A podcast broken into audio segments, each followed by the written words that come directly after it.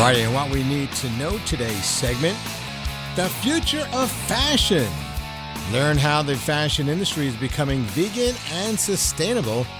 And on a hotline, we have Laura Shields, and uh, she's a PhD, manager of corporate responsibility, people for the ethical treatment of animals, which is PETA. And how are we doing today there, Laura? We're doing good?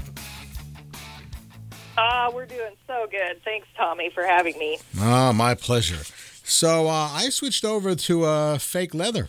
I, I I always look for fake leather when I buy my. In fact, I just bought something a couple weeks ago, and it said, you know, fake leather, and uh, I think that's uh, I don't know, it looks great. So, what is the future of uh, fashion when it comes to that?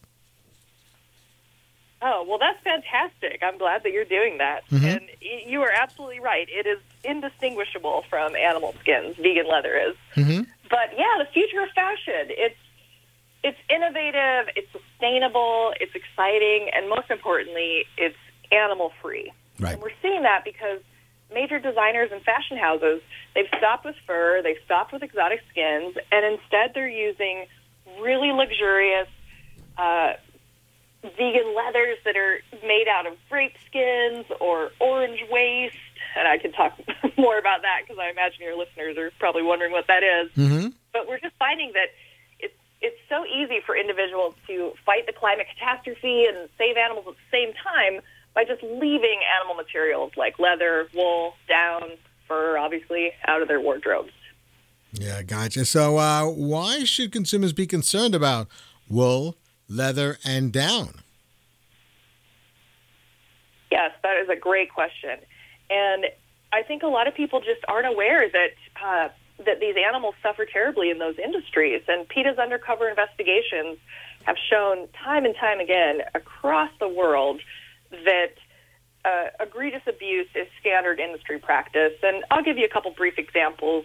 Example in the leather industry, we have cows that have their throats slit, and many are still alive when they're still skinned. And then in the wool industry, I think a lot of people um, just just don't recognize or, or they're not aware that it's it's more than a haircut. It's it's a very violent process of shearing the the sheep so that they're left with gaping, bloody wounds. And in the down industry, we have workers kneeling on top of the birds and ripping the feathers from their bodies Yeah. while they're still fully conscious and shrieking. I mean, mm-hmm. uh, nobody thinks this is okay, and, and it isn't.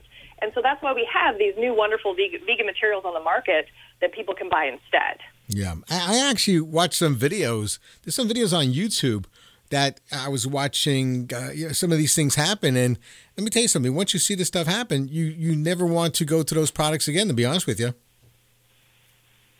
Absolutely, no, and that's uh, that's why PETA focuses so much on undercover investigations because that's really the only way to know what's actually taking place on those farms.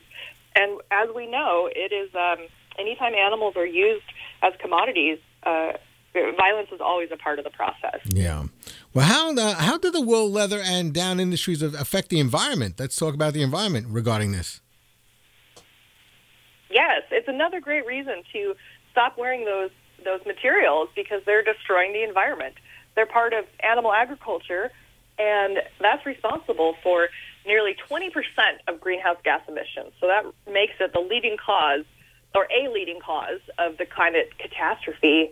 And people might wonder, well, how is leather causing the climate catastrophe? But it's you have the Amazon rainforest, which is being burnt down to make room for cows before they're killed for their skins. And you also have waste from sheep farms and, and birds on down farms that's polluting our streams and rivers. So that's why anybody that cares about sustainability as well as animals, um, yeah, they should just purchase uh, luxurious, stylish vegan clothing, Mhm. uh, which are easily and readily available. And, and I got to be honest with you, it's cheaper. Not that I'm cheap, but they're just they're just cheaper, and they, they look just as good. And I feel like I'm doing something good. And I, I, I encourage everybody listening to follow my lead. I'm telling you, it's it's the way to go. You can't tell the difference. In fact, my wife, when I said to her, "Look at this," she goes, "Oh, it looks sharp." She couldn't tell. So, uh, what does this mean for major designers? Uh, major designers need to shift away from uh, using animals in, in their products. Correct? Mm-hmm. Yes. Yep. absolutely. Um, and they're responding to consumers like you that are purchasing these these uh, these vegan leathers instead.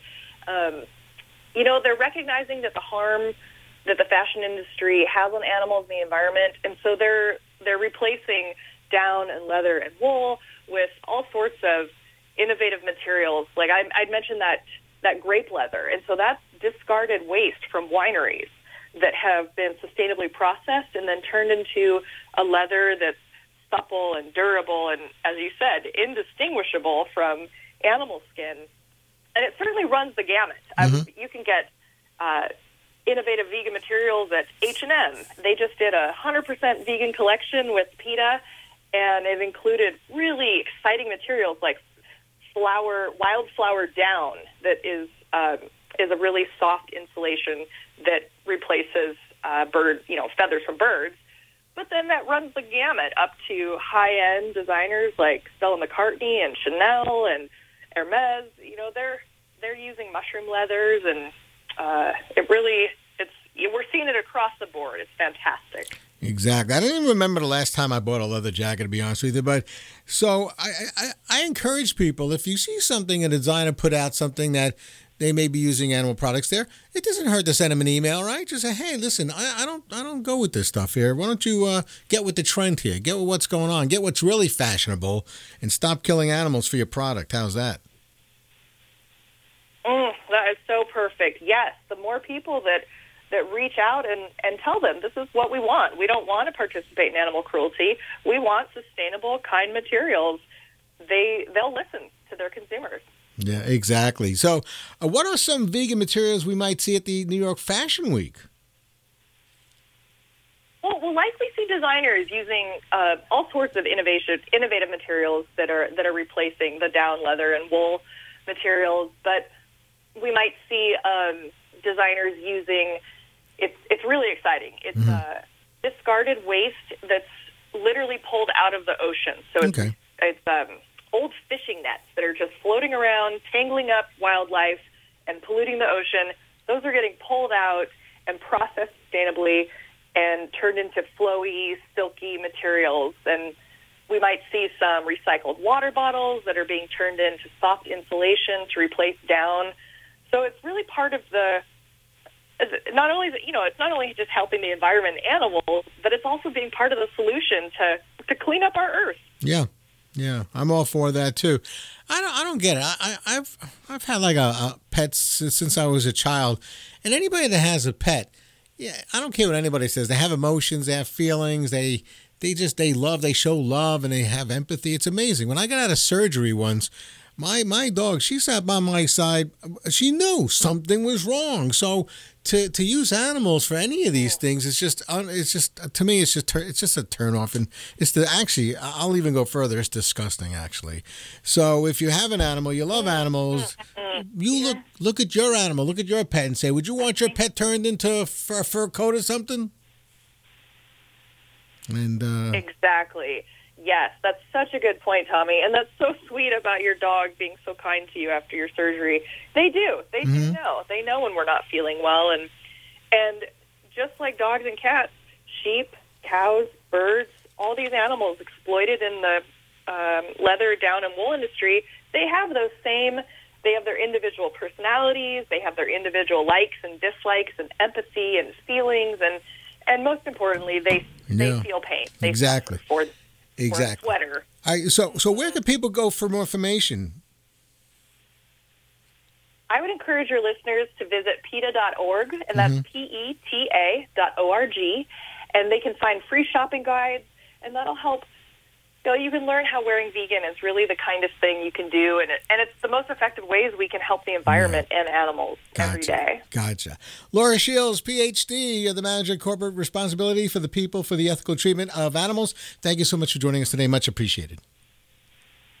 Oh, thank you, Tommy. Always a pleasure. My pleasure. Thank you.